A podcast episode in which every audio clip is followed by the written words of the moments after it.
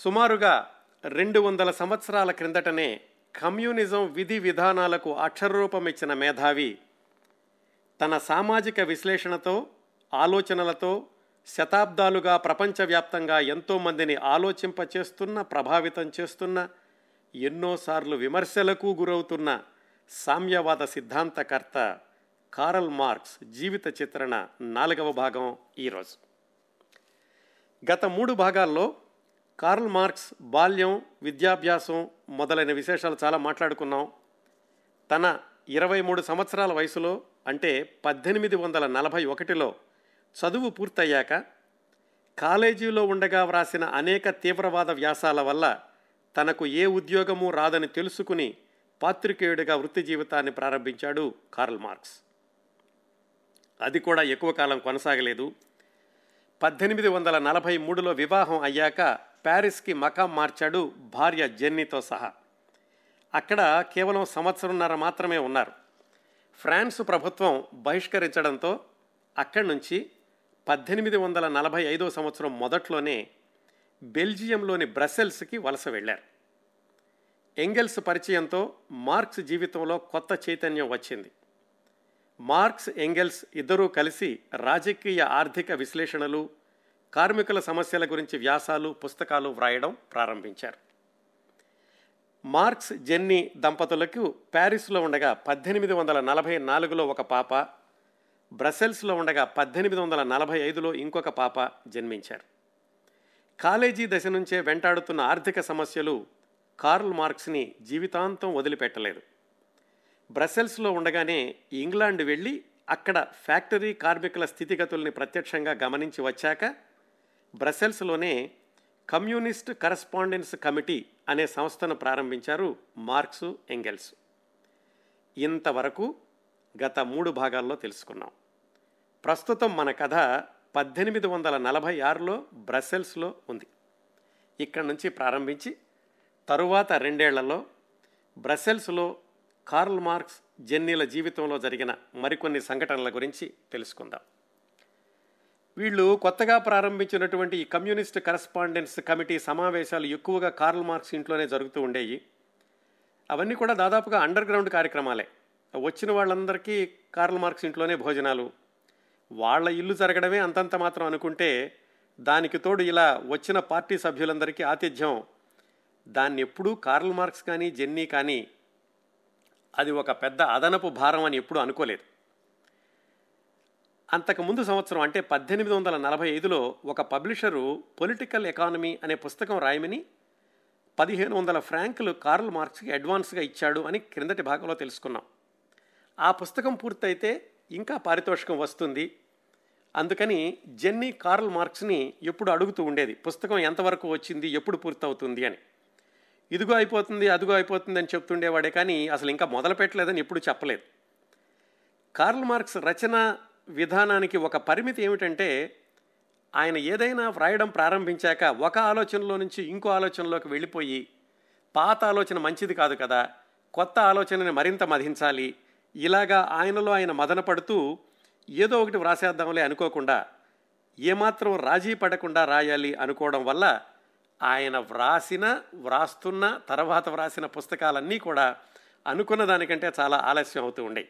అందుకనే ఈ political economy అనే పుస్తకం కూడా ఒక కొలిక్కి రాలేదు. ఈలోగా ఏం చేశారు, అది ఎలాగూ ముందుకు నడవట్లేదని దాన్ని పక్కన పెట్టి కార్ల్ మార్క్స్, ఎంగెల్స్ ఇద్దరూ కలిసి జర్మన్ ఐడియాలజీ అనే ఒక పుస్తకం రాశారు. దాన్ని పబ్లిషర్స్ కోసం అని వెతికితే ఎవరూ తీసుకోలేదు, బ్రసెల్స్లోను ఫ్రాన్స్లోనూ కూడా. దాంతో ఈ కార్ల్ మార్క్స్, ఎంగెల్స్ల మిత్రుడు ఒకతను ఆ జర్మన్ ఐడియాలజీ అనే వ్రాత ప్రతిని పట్టుకుని జర్మనీ వెళ్ళాడు, అక్కడ ఎవరైనా పబ్లిషర్ దొరుకుతారేమో అని. ఈ ప్రయత్నాలు ఇలా జరుగుతూ ఉండగా 1846 మార్చి వచ్చింది.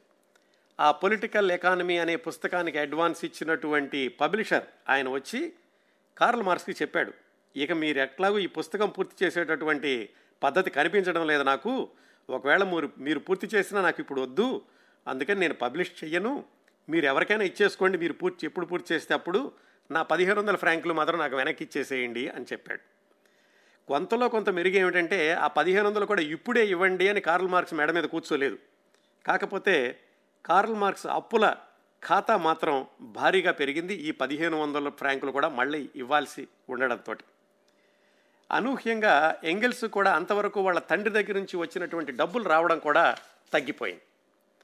ఈ పరిణామాల వల్ల 1846 సంవత్సరం మధ్యలో వచ్చేసరికి కార్ల్ మార్క్స్ జెన్నీల జీవితంలో మరొక తీవ్రమైన ఆర్థిక సంక్షోభం. తన పుస్తకం వ్రాతప్రతిని జర్మనీ తీసుకెళ్ళాడు ఒక మిత్రుడు అనుకున్నాం కదా, అతనికి ఉత్తరం రాశాడు కార్ల్ మార్క్స్.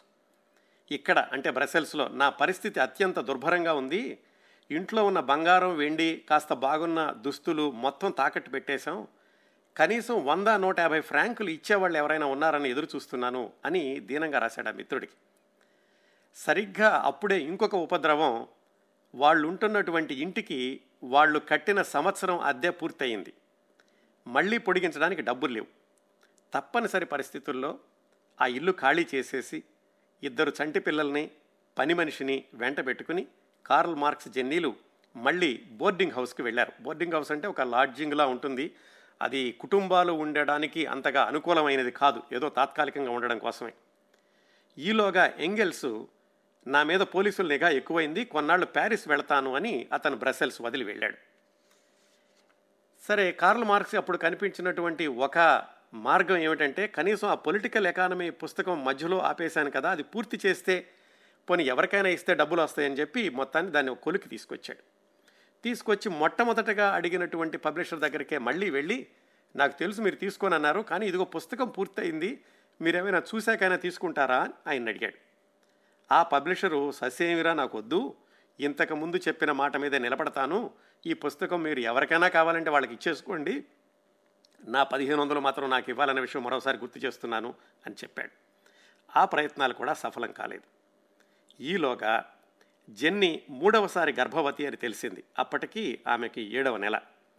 ఇలాగా 1846 సుమారు ఆగస్టు సెప్టెంబర్ వచ్చేసరికి కార్ల్ మార్క్స్కి సమస్యలన్నీ కూడా ఒక్కసారి చుట్టుముట్టాయి. ఇదేమైనా కొత్త కాదు, ప్రతి సంవత్సరం ఇలాంటివి ఎదుర్కొంటూనే ఉన్నాడు. ఆ బోర్డింగ్ హౌస్లో ఉండి బిడ్డకు జన్మనివ్వడం అనేది వాళ్ళిద్దరికీ నచ్చలేదు. ఇంకా తప్పని పరిస్థితుల్లో వాళ్ళ బాబాయి హాలెండ్లో ఉంటాడు, ఫిలిప్స్ అని, ఇది మన ఫిలిప్స్ ఎలక్ట్రానిక్స్ దానికి ఆద్యుడు అని కూడా చెప్పుకున్నాం. ఆ బాబాయికి ఉత్తరం రాశాడు కార్ల్ మార్క్స్. నా పరిస్థితి ఎలా ఉంది, మా అమ్మను చాలాసార్లు అడిగాను, ఆవిడేమో డబ్బులు పంపించట్లేదు, కనీసం మీరైనా సహాయం చేయండి అని పరిస్థితులన్నీ వివరించాడు. దాంతో ఆయన పెద్ద మొత్తంలో ఏమీ పంపించలేదు, కానీ కార్ల్ మార్క్స్ జెన్నీలు ఆ బోర్డింగ్ హౌస్ నుంచి ఒక చిన్న అద్దె ఇంటికి మారడానికి సరిపడా డబ్బులు పంపించాడు. దాంతో ఒక చిన్న ఇల్లు చూసుకుని అందులోకి మారారు కార్ల్ మార్క్స్ జెన్నీలు, ఎందుకంటే జెన్నీ ప్రసవించబోతోంది తొందరలోనే. ఇదిగో ఇవన్నీ 1846వ సంవత్సరంలో కార్ల్ మార్క్స్ జెన్నీల జీవితంలో జరిగినటువంటి సంఘటనలు. 1847 వచ్చింది. ఫిబ్రవరి 3వ తేదీన అంతకుముందున్న 2 కూతుళ్ల తర్వాత కార్ల్ మార్క్స్ జెన్నీలకు మగ సంతానం జన్మించాడు. అతనికి ఎడ్గర్ అని పేరు పెట్టుకున్నారు. జెన్నీ తమ్ముడు కార్ల్ మార్క్స్ యొక్క క్లాస్మేట్, అతని పేరు కూడా ఎడ్గరే. నిజంగా అతని మీద అభిమానంతో ప్రేమతోటే వాళ్ళ అబ్బాయికి ఎడ్గర్ అని పేరు పెట్టుకున్నారు. ఇంకో విశేషం ఏమిటంటే ఆ బాబు పుట్టినప్పుడు అతనికి మేనమామ అయినటువంటి ఎడ్గర్ అంటే జెన్నీ తమ్ముడు కూడా బ్రసెల్స్లోనే ఉన్నాడు. అతను ప్రష్యాలో ఉండి ఈ రాజకీయ కార్యకలాపాల్లో పాల్గొని అన్నిట్లోనూ అరెస్ట్ అవుతున్నాడు, పోలీసుల దృష్టిలో ఉన్నాడని వాళ్ళ అమ్మ ఈ జెన్నీ దగ్గరికి పంపించింది.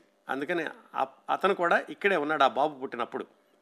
అంటే మొత్తం ఆ ఇంట్లో పెద్దవాళ్ళు 4, మార్క్స్, జెన్నీ, వాళ్ళ సహాయకురాలు హెలెన్, ఇదిగో జెన్నీ తమ్ముడు ఎడ్గర్, పిల్లలు 3, ఇలా 7 కుటుంబ సభ్యులు కార్ల్ మార్క్స్ జెన్నీల కుటుంబంలో ఉన్నారు అప్పుడు.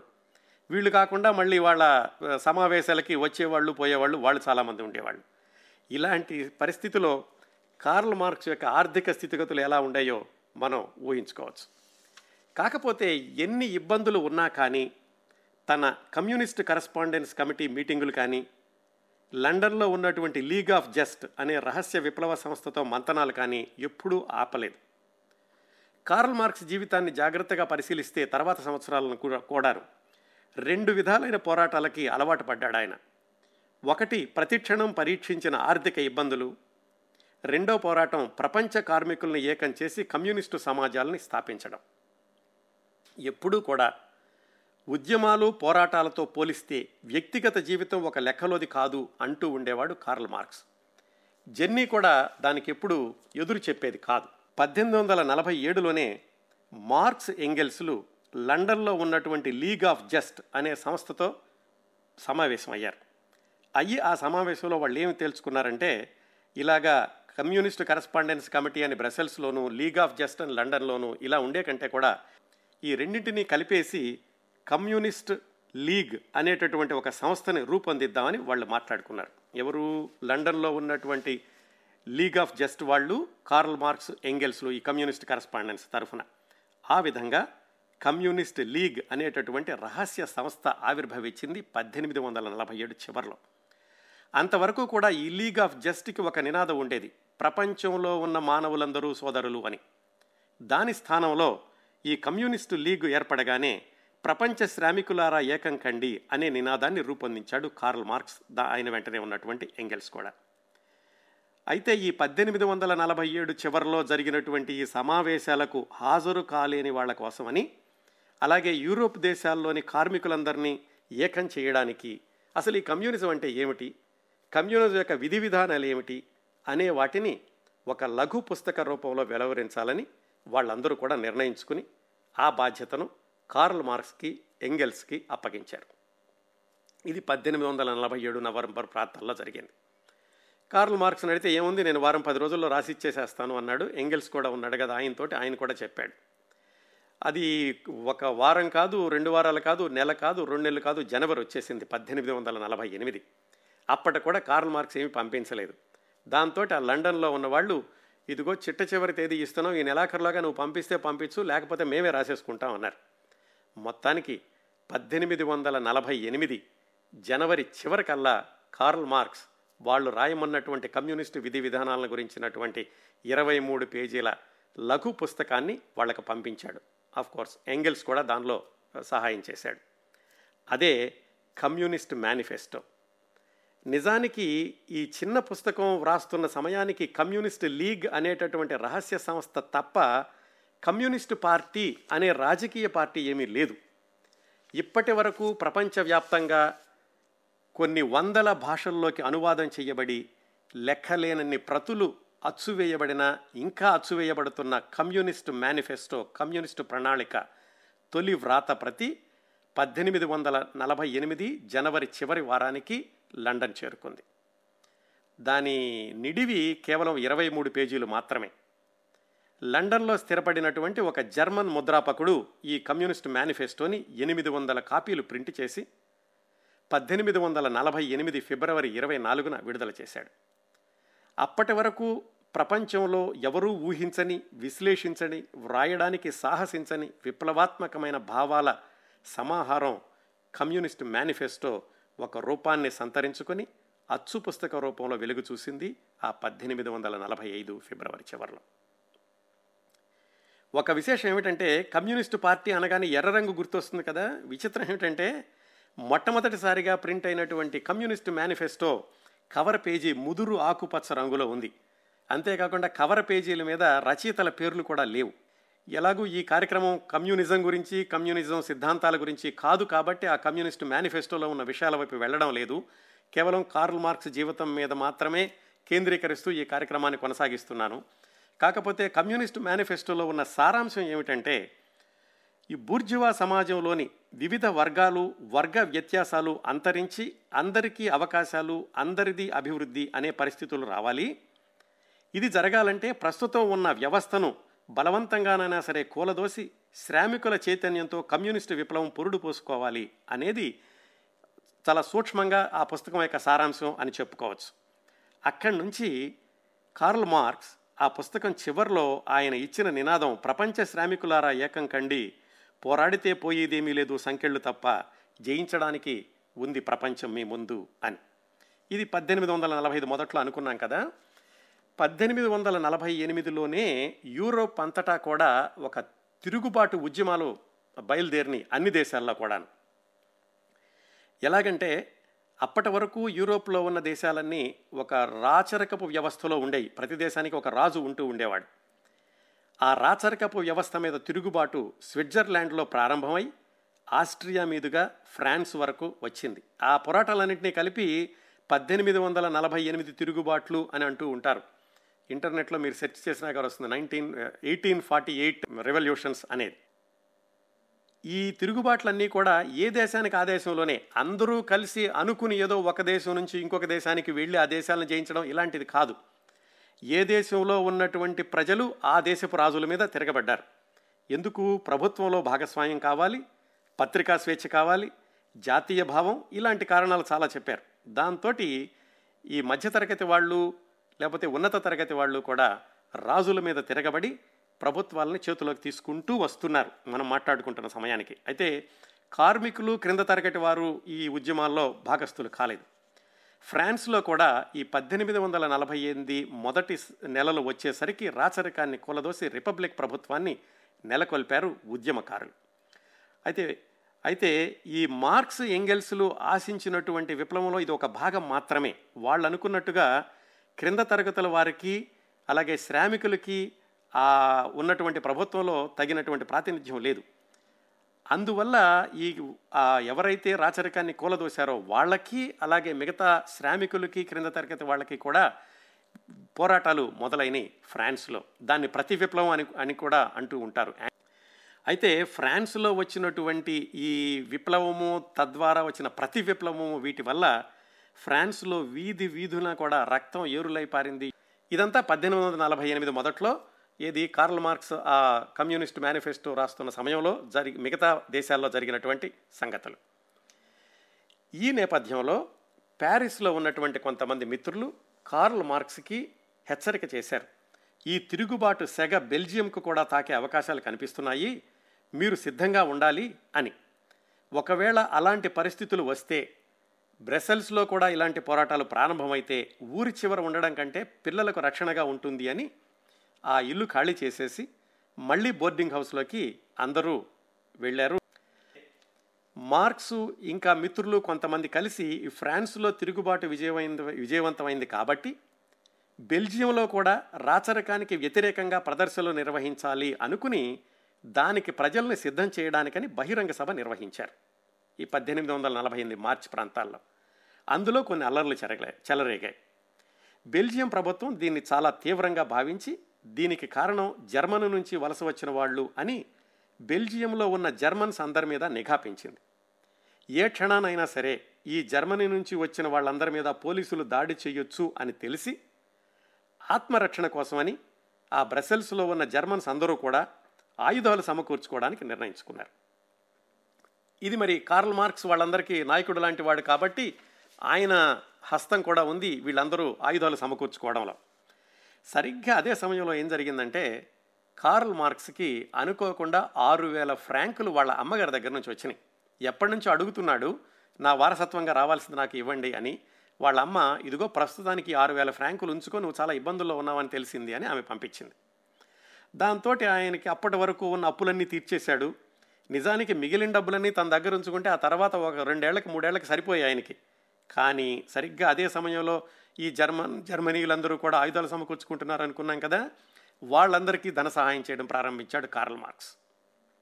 ఎప్పుడూ తన గురించి, తన కుటుంబం గురించి, తన భవిష్యత్తు గురించి, తన ఆర్థిక స్థితుల గురించి ఏనాడూ ఆలోచించలేదు.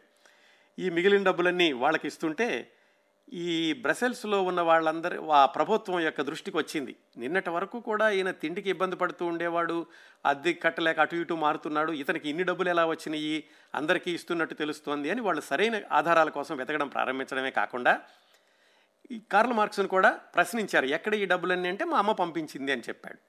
వాళ్ళు ఆ ప్రష్యాలో ఉన్నటువంటి ప్రభుత్వానికి తెలియజేయడంతో ప్రష్యాలో ఉన్నటువంటి పోలీసులు వాళ్ళ అమ్మగారి దగ్గరికి వెళ్ళి, నిజమేనా నువ్వు డబ్బులు పంపించావు మీ అబ్బాయికి, లేకపోతే మీ అబ్బాయికి ఎక్కడి నుంచి వచ్చినాయని ఆవిడని ప్రశ్నించి ఆవిడ దగ్గర నుంచి ఒక లిఖిత పత్రం తీసుకున్నారు, నిజంగా నేనే పంపించాను మా అబ్బాయికి ఆయన అప్పులు తీర్చుకోవడానికి అని.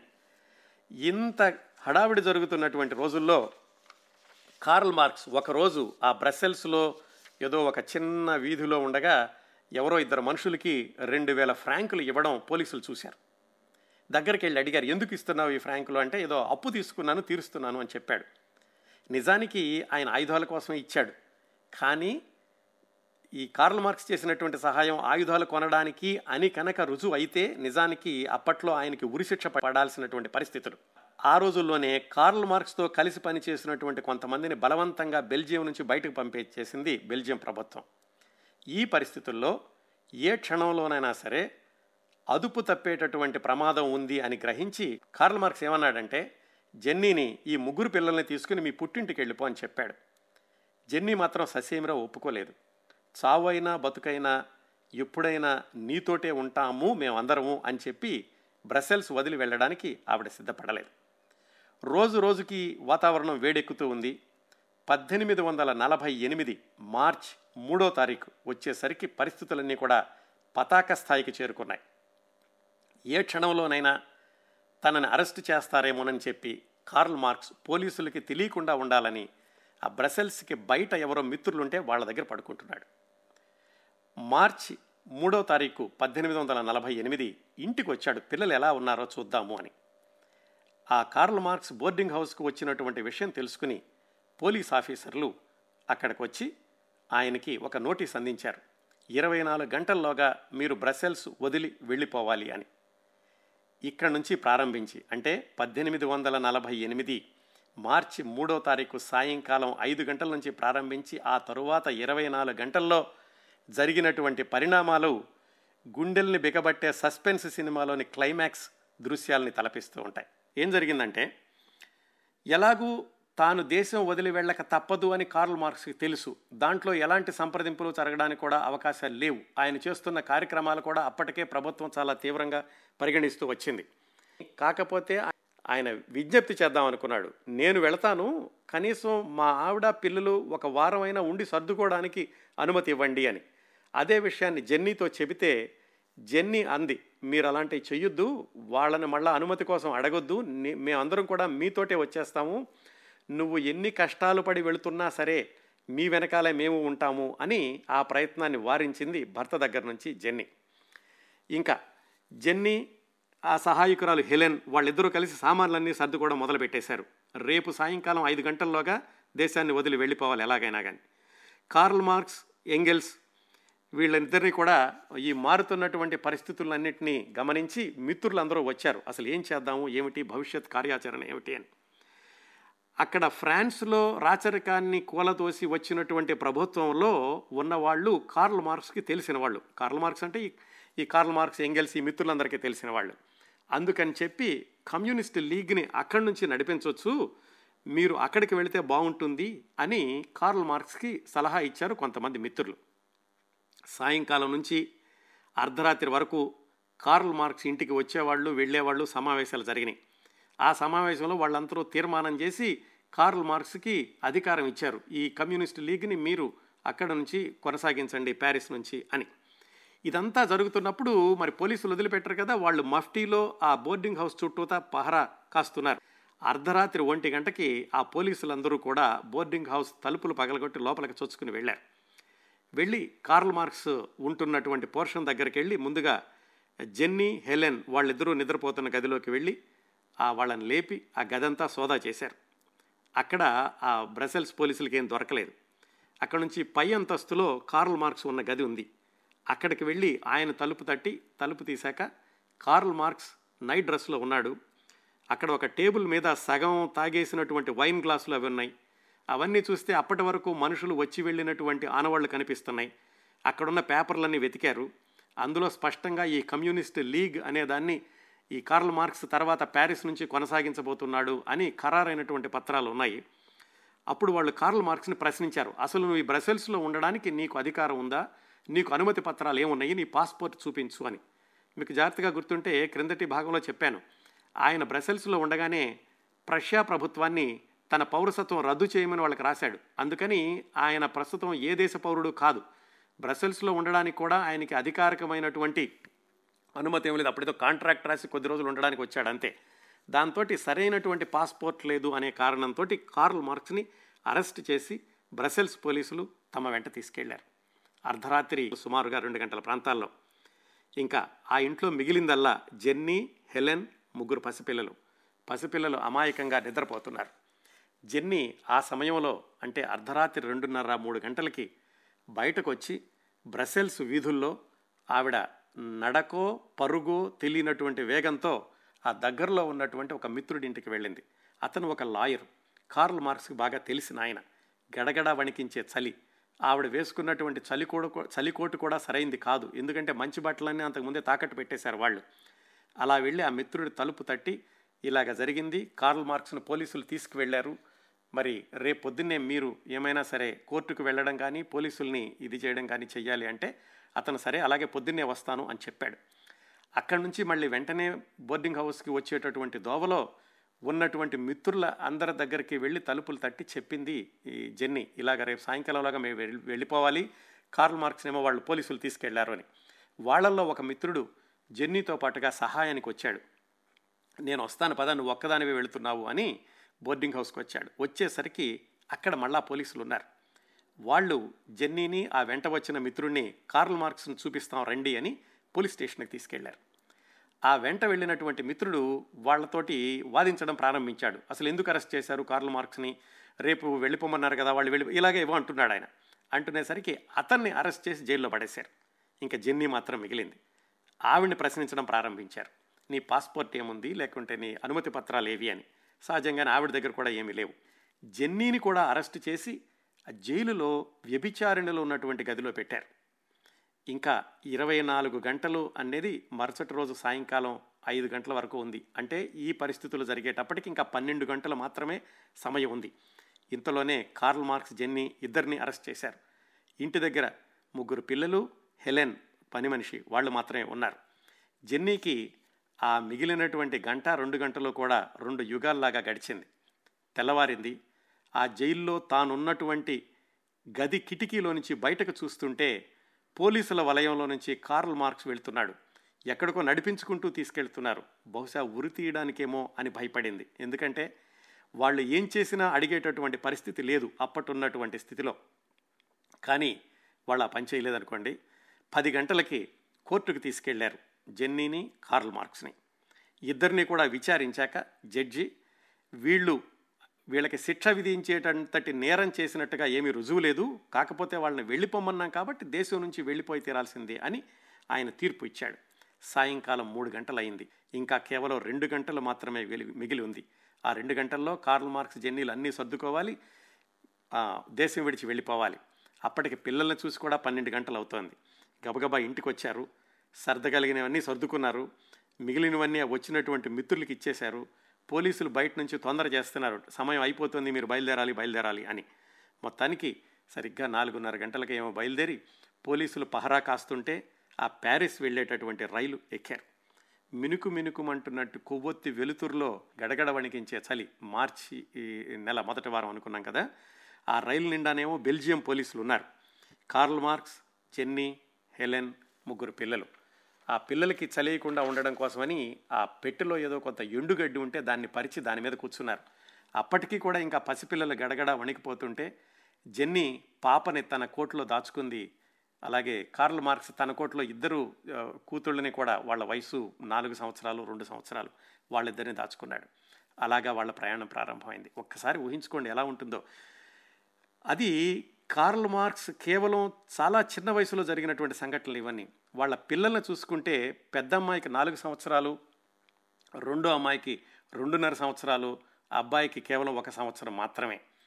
ఈ రైలు ప్రయాణం ఇలా సాగుతూ ఉండగా, పిల్లల గురించి మాట్లాడుకుంటున్నాం కదా, ఒక్కసారి ఈ కథని మనం ఫాస్ట్ ఫార్వర్డ్ చేసి కొద్ది సంవత్సరాలు ముందుకు వెళ్ళి ఈ పిల్లల తర్వాత రోజుల్లో ఏమయ్యారో తెలుసుకుని మళ్ళీ వెనక్కి వద్దాం. ఈ 3 పిల్లల్లో పెద్దమ్మాయి తండ్రి కంటే 2 నెలల ముందు చనిపోయింది. రెండో అమ్మాయి అంటే 2.5 సంవత్సరాలు, ప్రస్తుతం మనం మాట్లాడుకునే సమయానికి. ఆ అమ్మాయి తల్లిదండ్రులు మరణించాక దాదాపు 30 ఏళ్లకి భర్తతో కలిసి ఆత్మహత్య చేసుకుంది. కొడుకు 1 సంవత్సరం, ఈ మనం మాట్లాడుకునే సమయానికి. ఆ కొడుకు తర్వాత రోజుల్లో కార్ల్ మార్క్స్ దంపతుల్ని నీడలాగా వెంటాడిన దుర్భర పేదరికానికి బలైపోయి 8 ఏళ్ల వయసులోనే మరణించాడు. ఈ వివరాలన్నీ ఏం జరిగినా ఏమిటో తర్వాత తెలుసుకుందాం. మళ్ళీ మనం బ్రసెల్స్ నుంచి ప్యారిస్ వెళ్ళే రైలు దగ్గరకు వద్దాం. ఆ ప్రయాణం అంత సజావుగా ఏమీ సాగలేదు, ఎందుకంటే ప్యారిస్లో ఇంకా వీధి పోరాటాలు జరుగుతున్నాయని తెలుసుకున్నాం కదా. అందువల్ల రైలు పట్టాలు అక్కడక్కడ మధ్యలో తెగొట్టేసి ఉన్నారు. దాంతో కొంత దూరం వెళ్ళాక రైలు ఆపేయడం, అక్కడి నుంచి గుర్రబండిలో మళ్ళీ వేరే స్టేషన్కి తీసుకెళ్ళి అక్కడ రైలు ఎక్కించడం, మళ్ళీ అక్కడ ఆగిపోతే ఇలా వెళ్ళడం, ఇదంతా చలిలోనే ముగ్గురు పిల్లల్ని మోసుకుని కేవలం ఏవో వాళ్ళు తెచ్చుకోగలిగినటువంటి సామాన్లు మాత్రమే తెచ్చుకుంటూ ఆ విధంగా ప్రయాణం చేసి మార్క్స్, జెన్నీ, వాళ్ళ సహాయకురాలు హెలెన్ ముగ్గురు, ఆ ముగ్గురు పిల్లలు కలిసి 1848 మార్చి 5వ తేదీన ప్యారిస్ చేరుకున్నారు. ఆ ప్యారిస్ వెళ్ళగానే అంతకుముందే మిత్రులు చెప్పి ఉన్నారు కాబట్టి ఎక్కడో ఒక చోట వాళ్ళకి కుదుర్చుకోవడానికి సమయం దొరికింది. కాకపోతే ఈసారి ప్యారిస్లో కేవలం 1 నెల రోజులు మాత్రమే ఉన్నారు. ఎందుకంటే ప్యారిస్ వెళ్ళగానే మళ్ళీ ఈయన ఆ కార్యక్రమాలు, తీవ్రవాదులతో కలవడం, వాళ్ళకి ఏం చేయాలి మీటింగ్లు ఇలాంటివి ప్రారంభమైనవి. అప్పటి ప్యారిస్ ప్రభుత్వంలో ఉన్న కొంతమంది కార్ల్ మార్క్స్ చాలా మిత్రులు, అందుకని వాళ్ళు ఏమన్నారంటే నువ్వు ప్యారిస్లో ఉండు, ఒక పత్రిక ప్రారంభించు, మేము సహాయం చేస్తాము అన్నారు. కానీ ప్రభుత్వాలు నడిపేటటువంటి పత్రికలకు సంపాదకత్వం వహించడం ఇష్టం లేక తాను అనుకున్నటువంటి విప్లవం జర్మనీలో రావాలి అనుకోవడం చేత కార్ల్ మార్క్స్ ఆ ప్రతిపాదనకి ఒప్పుకోలేదు. ఈలోగా జర్మనీలో కూడా ఇలాగే ఈ తిరుగుబాటు పోరాటాలు చెలరేగి అక్కడ కూడా రాజును కూలదీసి రిపబ్లిక్ ప్రభుత్వం వచ్చింది అని కార్ల్ మార్క్స్కి తెలిసింది. జర్మనీలోనే, కార్ల్ మార్క్స్ దేశమైన ప్రష్యాలో కాదు, ప్రష్యా జర్మన్ కాన్ఫెడరేషన్లో ఒక భాగం మాత్రమే. అందువల్ల అక్కడ కూడా ఇలాగా విప్లవ పరిస్థితులు వస్తున్నాయి కాబట్టి అక్కడికి వెళితే మనం ఎక్కువ కార్యక్రమాలు చేయడానికి వీలుంటుంది, మన ఆశయం కూడా ఈ ప్రష్యాలో కూడా ఇలాంటి రిపబ్లిక్ ప్రభుత్వాన్ని స్థాపించడం కదా అనుకుని కార్ల్ మార్క్స్తో ఉన్నటువంటి మిగతా వాళ్ళందరూ కూడా ఒక ప్రణాళిక ప్రకారం జర్మనీలో వివిధ నగరాలకే వెళదాము అని నిర్ణయించుకుని కార్ల్ మార్క్స్, ఎంగెల్స్, అలాగే కార్ల్ మార్క్స్ కుటుంబం వీళ్ళందరూ కూడా వీళ్ళున్నటువంటి ప్రష్యాలో కొలోన్ అనేటటువంటి నగరానికి వెళదాము అని నిర్ణయించుకున్నారు. మిగతా కార్ల్ మార్క్స్ మిత్రులు వేరే వేరే పట్టణాలకు వెళ్ళారు. వీళ్ళ ప్రణాళిక ఏమిటంటే అక్కడ ఉండి వాళ్ళ ఉద్యమాన్ని నిర్మించాలి, అక్కడ ప్రష్యా రాజ్యాన్ని కూడా పడగొట్టాలి, రాజును కూడా పడగొట్టాలి అనేది. అలా కొలోన్ వెళ్ళాక మరి ఈయనకి ఏ దేశ పౌరసత్వం లేదు కదా, కొలోన్ వెళ్ళాక అక్కడ ఆయన పౌరసత్వం కోసమని దరఖాస్తు పెట్టుకున్నాడు. ఎంత విచిత్రమో చూడండి, తాను పుట్టిన దేశంలోనే తన పౌరసత్వం కోసం ఆయన దరఖాస్తు పెట్టుకోవాల్సినటువంటి పరిస్థితి. అయితే వాళ్ళు ఏమన్నారంటే ఈ దరఖాస్తు పరీక్షించడానికి చాలా సమయం పడుతుంది, కాకపోతే 1 సంవత్సరం పాటు తాత్కాలికంగా నువ్వు ఇక్కడ ఉండడానికి మీకు అనుమతిస్తున్నాము అని కార్ల్ మార్క్స్ దంపతులకు చెప్పారు. ఆయన ఇంకా స్థిరపడలేదు కాబట్టి భార్య జెన్నీని, పిల్లల్ని, హెలెన్ని కూడా ఆ జెన్నీ యొక్క సొంత ఇంటికి, ఆ ట్రయర్కి పంపించాడు. ట్రయర్ కొలోన్ దగ్గరలోనే ఉండేది. ఆ తర్వాత 3 నెలల తర్వాత ఆవిడ కూడా వచ్చి మళ్ళీ కార్ల్ మార్క్స్ తోటి చేరింది. అక్కడ కూడా అంటే ఈ కొలోన్లో కూడా ప్రష్యాలో కేవలం 1 సంవత్సరం మాత్రమే ఉన్నాడు కార్ల్ మార్క్స్. ఏం జరిగిందంటే అక్కడికి వెళ్ళగానే ఆయన ఉద్దేశమే ఉద్యమాలు నిర్మించడం కదా, అందులో ఎంగెల్స్ కూడా తోడు ఉన్నాడు. దాంతో ఆయన 1848 మధ్యలో మళ్ళా తాను అంతకుముందు 6 సంవత్సరాల కిందట ఆపేసినటువంటి పత్రికను మళ్ళా ప్రారంభించి ఆ పత్రికలో ఈ విప్లవ తిరుగుబాటు చేసే వాళ్ళకి సమర్థిస్తూ వాళ్ళ గురించి వార్తలు ఎక్కువగా రాస్తూ ఉండేవాడు. అలాగే రాజకీయాల మీద ఎక్కువగా కేంద్రీకరించి వాళ్ళని విమర్శిస్తూ ఉండేవాడు. అంతేకాకుండా ఈ కమ్యూనిస్ట్ లీగ్ అనే దాన్ని రద్దు చేద్దాము, ఇలాగ రహస్య సంస్థలతో మనం చేస్తే కనుక ఈ విప్లవం రాదు, మనం కూడా బయటకు వచ్చి విప్లవం చేయాలి అని చెప్పి ఆ కమ్యూనిస్ట్ లీగ్ని తను రద్దు చేశాడు. అక్కడి నుంచి తన పత్రికలో మాత్రం ఇలాంటి వార్తలన్నీ వ్రాస్తూనే ఉండేవాడు. 1 సంవత్సరం పాటు మళ్ళీ ఆ ప్రష్యా ప్రభుత్వాన్ని తన పాత్రికేయ వ్యాసాలతోటి వాటితోటి గడగడలాడించాడు. ఎంతగా అంటే ప్రజలు ఆ పోలీసుల మీద తిరగబడేటప్పుడు ఆ గొడవల్లో ఏమైనా జరుగుతుందేమో అని పత్రికా ఆఫీసులో ఆయుధాలు పెట్టుకుని ఆయన పత్రికను నడిపిస్తూ ఉండేవాడు. ఆ పత్రిక ఎంత సంచలనం అంటే ప్రారంభించినటువంటి కొద్ది 1-2 నెలల్లోనే 50,000 కాపీలో ఎంతో అవి అమ్ముడవడం ప్రారంభించింది. దాంతో ఆ పత్రికను చూద్దామని విదేశీ ప్రతినిధులు కూడా వచ్చి ఆ పత్రికా ఆఫీసుని సందర్శిస్తూ ఉండేవాళ్ళు. ప్రభుత్వం చూస్తూ ఊరుకోదు కదా, అది కూడా ఈ పోరాటాలను అణచివేసేటటువంటి దిశలో ఈ పత్రిక మీద కూడా నిఘా పెట్టి చాలాసార్లు కార్ల్ మార్క్స్ మీద కేసులు పెట్టి ఆ కేసులన్నీ తీవ్రస్థాయికి వచ్చి దాదాపుగా 1849 మే వచ్చేసరికి మళ్ళీ ఒకసారి కార్ల్ మార్క్స్కి 24 గంటల్లోగా నువ్వు ఈ పరీక్ష వదిలి వెళ్ళిపోవాలి అని చెప్పి తాకీదు ఇచ్చారు. కేవలం 1 సంవత్సరం మాత్రమే ఉన్నాడు పరీక్షలో. ఆ విధంగా మొత్తం చూడండి, ఇంతవరకు మనం చెప్పుకున్న దాంట్లో 1849లో ఇలాగ ప్రష్యా వదిలి వెళ్ళిపోమన్నాక ఆయన మరొక మజిలీ ప్యారిస్లో చేసి అక్కడి నుంచి లండన్ వెళ్ళాడు. ఆ విషయాలు వచ్చేవారని చెప్తాను.